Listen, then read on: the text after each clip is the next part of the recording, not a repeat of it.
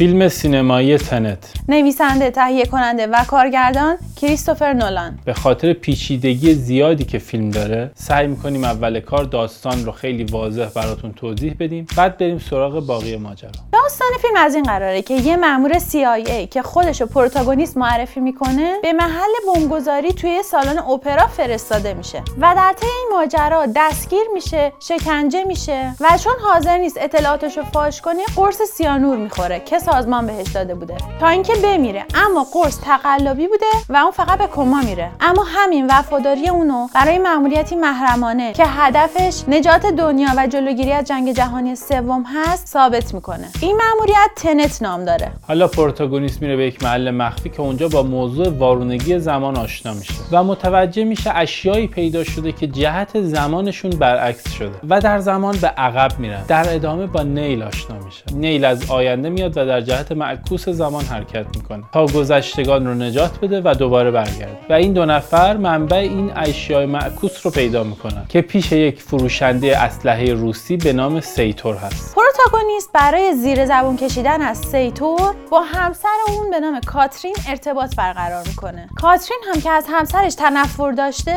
با پروتاگونیست همکاری می‌کنه. چون همسرش یه نقاشی جعلی خریده بوده و به اسم اون نگهداری می‌کرده. و اگه بخواد دست از پا خطا کنه همسرش اون نقاشی رو تحویل پلیس میده و کاترین هم بدبخت میشه.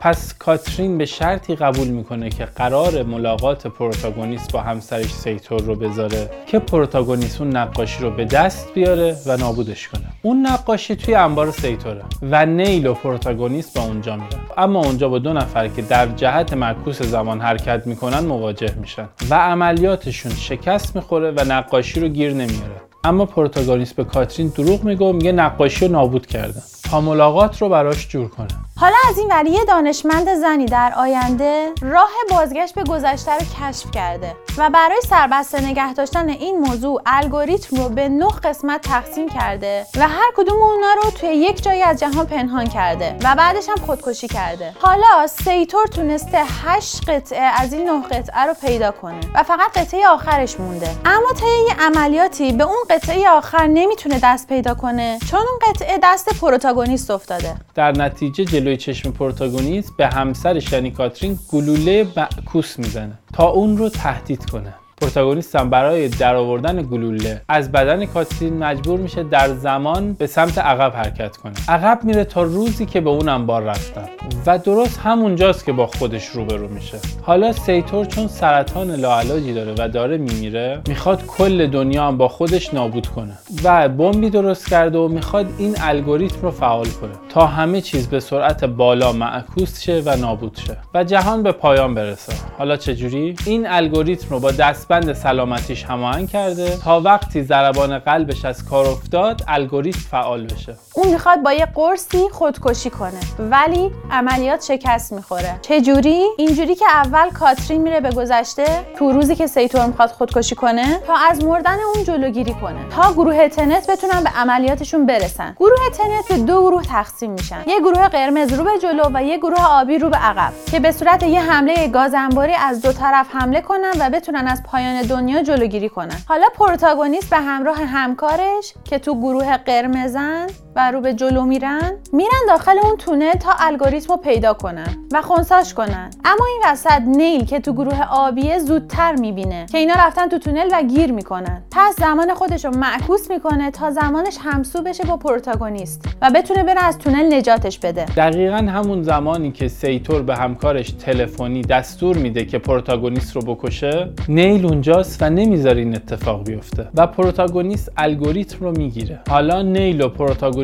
و همکارش در آخر فیلم از تونل میان بیرون و الگوریتم رو بین خودشون تقسیم می‌کنن تا هیچ وقت اون سرهم نشه. اینجا نیل نکته مهمی رو میگه. به پروتاگونیست میگه اصلا خودت تو آینده منو استخدام کردی و ما سالهاست که دوستی صمیمی با هم داریم. اینجا نیل دوباره برمیگرده به تونل تا بتونه اون دریچه نهایی الگوریتم رو برای پروتاگونیست باز کنه و خودش هم بمیره. و اینجا تازه شروع ماجرای پروتاگونیست داستانه. که تازه قراره در آیندهش نیل رو ببینه اونو استخدام کنه و با هم به دوستای صمیمی تبدیل بشن و باهاش همکاری کنه. پس تا اینجا فهمیدیم این مأمور مخفی یعنی پروتاگونیست برای جلوگیری از شروع جنگ جهانی سوم درگیر مفهومی به اسم پیکان زمان میشه. پیکان زمان مفهومی که اولین بار آرتور ادینگتون در سال 1927 ارائه داد و به معنی عدم تقارن زمانه. که البته یک سوال بیپاسخ فیزیکه که دستمایه‌ی فیلم تنت شده. فیلم از مفاهیم علمی متنوعی استفاده می‌کنه. که یکی از اونها آنتروپیه. آنتروپی یا آشفتگی به زبان ساده به این معنیه که هرچی به آینده میریم بینظمی بیشتر میشه. تو فیلم آقای هیچکس هم یه سوالی پرسیده میشه که چرا هیچ وقت دود سیگار به سیگار بر نمیگرده؟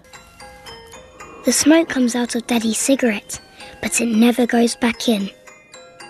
و این همون مفهوم آنتروپیه که چون به آینده میریم ذرات سیگار هم بیشتر از هم فاصله می‌گیرن و آشفته تر میشن. ولی تو فیلم تنت این مفهوم رو برعکس کرده. یعنی وقتی زمان به عقب برگرده آنتروپی کمتر میشه و همه چیز منظمتر میشه. مثل ساختمونی که خراب شد ولی با رفتن به گذشته دوباره سر پا شد. یا گلوله‌ای که برعکس به سمت اسلحه برگردونده شد. توی فیلم تکنولوژی به نام inversion است که می‌تونه آدم رو به آنتروپی منفی بفرسته. یعنی جهت زمان به جای رفتن به سمت آینده به سمت گذشته میره. ولی آنتروپی فقط برای کسایی که از اون دستگاه استفاده کردن منفیه و برای بقیه مثبته و به خاطر همینه که تو فیلم می‌بینیم بعضیا دارن رو به جلو حرکت می‌کنن و بعضیا رو به عقب این ایده که به گذشته بریم و یه چیزایی رو تغییر بدیم که تو آینده اوضاع عوض شه تو فیلم های زیادی استفاده شده مثل ترمیناتور و هری پاتر و زندان آزکابان.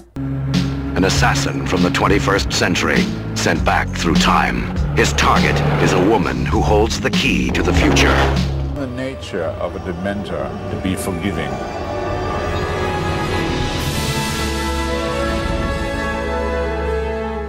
جالبه بدونید که اسم فیلم یعنی تنت کلمه ای هست که اشاره داره به عدد ده که مأموریت کاراکترها هم در طول فیلم تو ده دقیقه معمولا انجام میشه و به این عدد وابسته است. از طرف دیگه تنت کلمه palindrome ه. palindrome به کلمه ای گفته میشه که خوندن اون از راست به چپ یا از چپ به راست یکی باشه.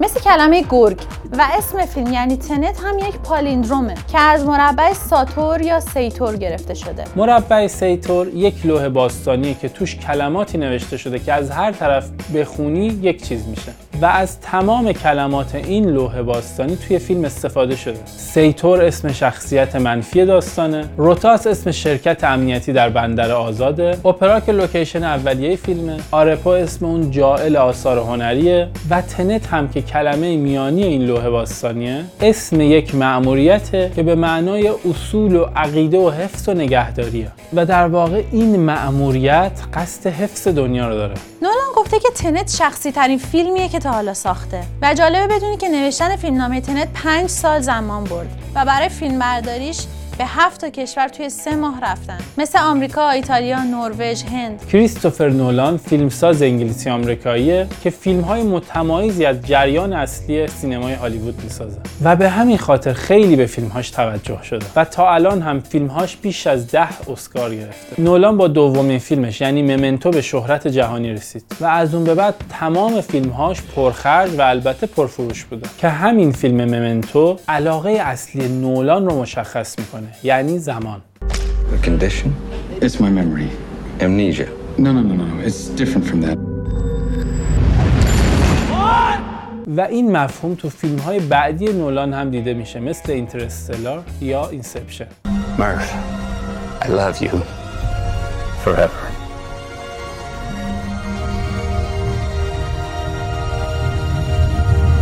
There's one thing you should know about me. Specialize in a very specific type of security.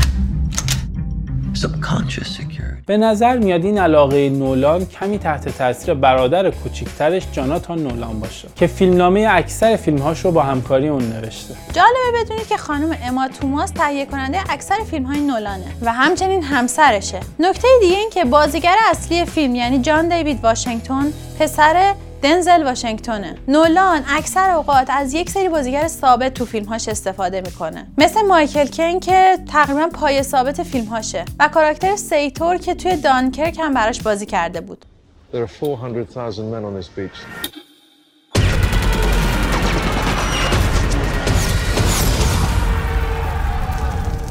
از محبوبیت فیلم های نولان به خاطر شخصیت خود اونه. یه شخصیت کاریزماتیکی داره. همیشه کت شلوار میپوشه حتی تو پشت صحنه فیلمهاش. از موبایل استفاده نمی‌کنه حتی ایمیل هم نداره. همیشه فیلم هایی به شدت شخصی می‌سازه و به هالیوود کاری نداره. و همین باعث شده که از اون به عنوان یکی از بهترین فیلمسازهای تاریخ سینما یاد کنن. در سال 2015 و 2019 مجله تایم کریستوفر نولان رو به عنوان صد چهره تاثیرگذار در دنیا معرفی کرد. نولان یکی از نوابق فیلمسازی دنیاست که از هفت سالگی شروع به فیلمسازی کرده و stop motion ی ساخته به نام اسپیس وارز و در دوران دانشجویی با ساخت فیلم کوتاه دودلباگ توجه خیلی ها رو به خودش جلب کرد.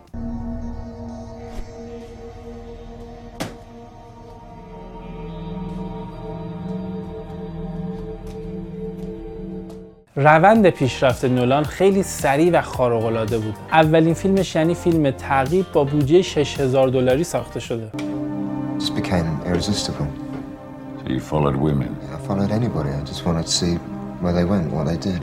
It was supposed to just be completely random. و همینطور که شهرتش زیادتر می شده بودجه ساخت فیلمهاش هم زیادتر می شده و همین فیلم آخرش یعنی تنت با بودجه 200 میلیون دلار ساخته شده. البته تا الان با فروش 360 میلیون دلاری هم سودی نکرده. و این فروش برای نولان یک شکست محسوب میشه. البته این به خاطر بدشانسی تایم اکرانه که در دوره شیوع کرونا و تعطیلی سینماها بوده. فیلم های نولان همشون داستان های پیچیده ای دارن که برای فهمیدن اونها باید خیلی دقت کرد. تازه اگه خیلی باهوش باشید. ویژگی دیگه فیلم های نولان موقعیت و شرایط خاصی هستش که کاراکترها توش قرار دارن و برای اکثر مردم ناشناخته است. مثل ممنتو که کاراکتر اصلی حافظه کوتاه مدتش از دست داده. یا اینسپشن که کاراکترها داخل رویای همدیگه میرن. فیلم تنت پیچیده ترین فیلم نولانه و کاراکترهاش تو خاصترین شرایط قرار دارن. این فیلم مثل فیلم های قبلیش دارای صحنه‌های اکشن خیلی خوبیه. مثل نمای انفجار هواپیما. و صداگذاری خیلی قوی رو فیلم انجام شده.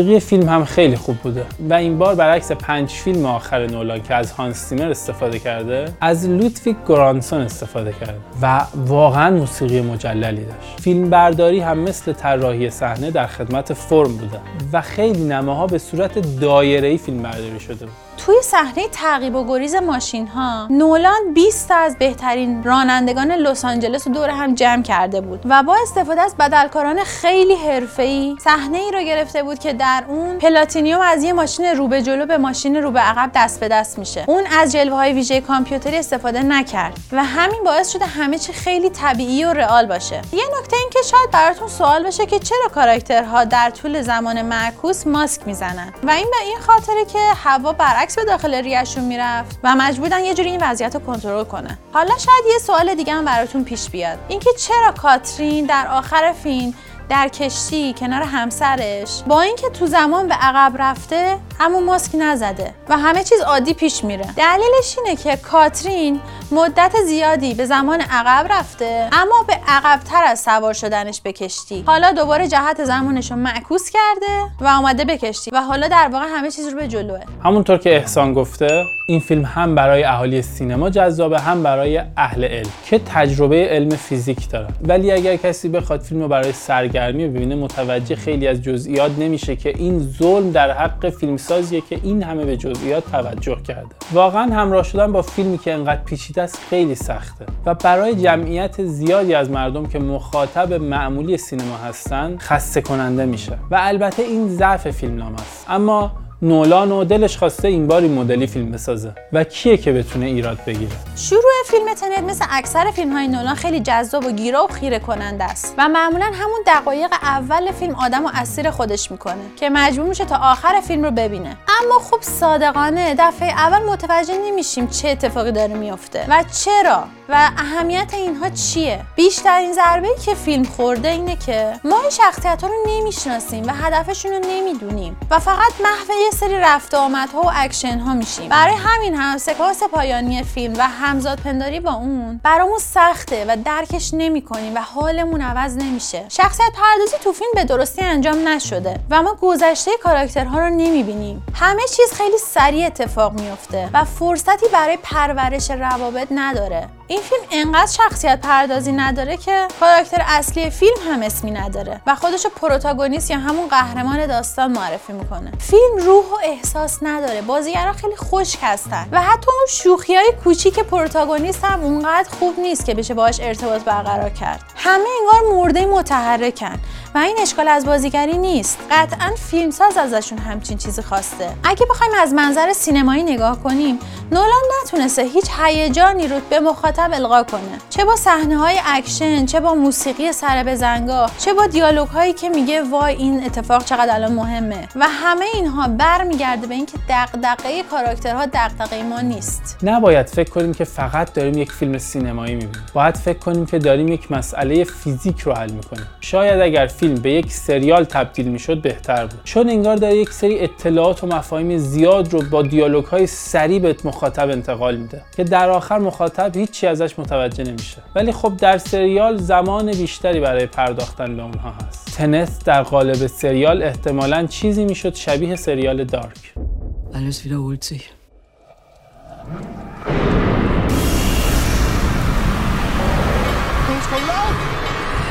که اون سریال هم خیلی سخت میشه فهمید. و انگار که این زمان غیر خطی و دو سویه فهمیدنش کار هر کسی نیست. تراکم داستانی فیلم طوریه که به گفته اون کاراکتر خانوم نباید سعی کنی که اونو درک کنی فقط باید حسش کنی. همونطور که حمید گفته مثل اکثر فیلم های نولان این فیلم هم با یک بار دیدن نمیشه فهمید. و نکته جالبی که ایشون هم بهش اشاره کرده اینه که وقتی جهت زمان به سمت گذشته میره رنگ فیلم آبیه و وقتی به سمت آینده میره رنگ فیلم قرمزه. حتی موسیقی هم در زمان معکوس انگار که برعکس ساخته شده. و اینها علمان های تشخیص جهت زمان تو فیلم هستن. نولان گفته که به فیلم های جیمز باند خیلی علاقه داره. و این فیلم هم به طور غیر مستقیم از فیلم های جیمز باند الهام گرفته شده.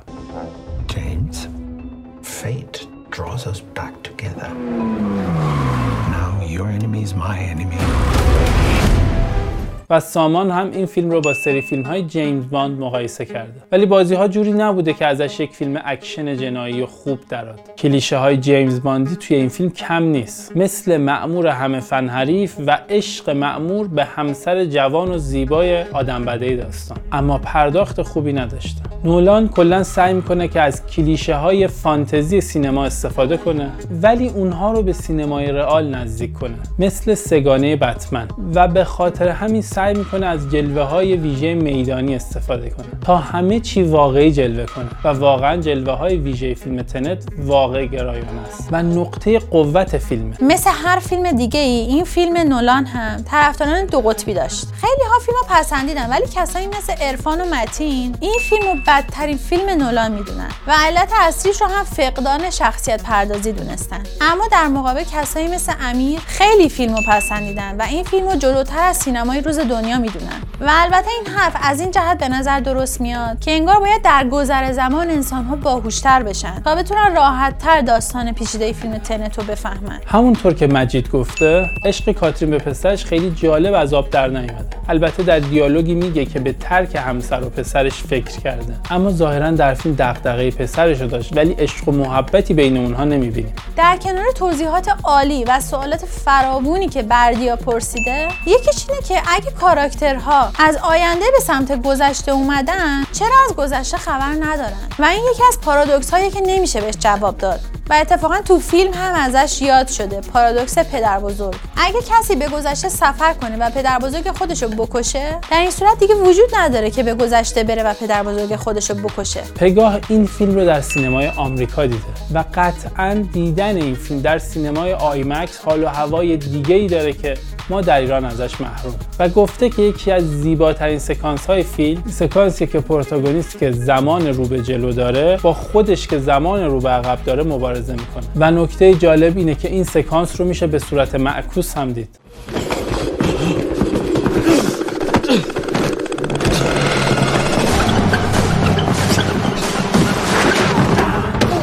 یک لذت عجیبی که فیلم های نولان داره همونطور که آناهیت گفته اینه که بعد از دیدن فیلم فیلم تموم نمیشه و راز و رمزهای فیلم تا مدت ها ذهن رو مشغول می‌کنه و وسوسه میشه که برای رسیدن به جواب ها دوباره ببینشون. این فیلم از اون دست فیلم هایی که نمیشه خیلی نمونه مشابهی براش تو سینما پیدا کرد و یکی از علت هایی که تماشاگر با برخورد باهاش دچار سردرگمی میشه همین جدید بودنشه. و به قول علی حسینی این ایده ها و انگاشته ها چجوری به مغز نولان می‌رسه؟ همونطور که واچوفسکی ها برای فهم بهتر ماتریکس انیماتریکس رو ساختن قطعا برای فیلم تنت هم نیاز به یک تنت دو هست تا گره های فیلم حل بشه چون فیلم واقعا مغز خراش بود.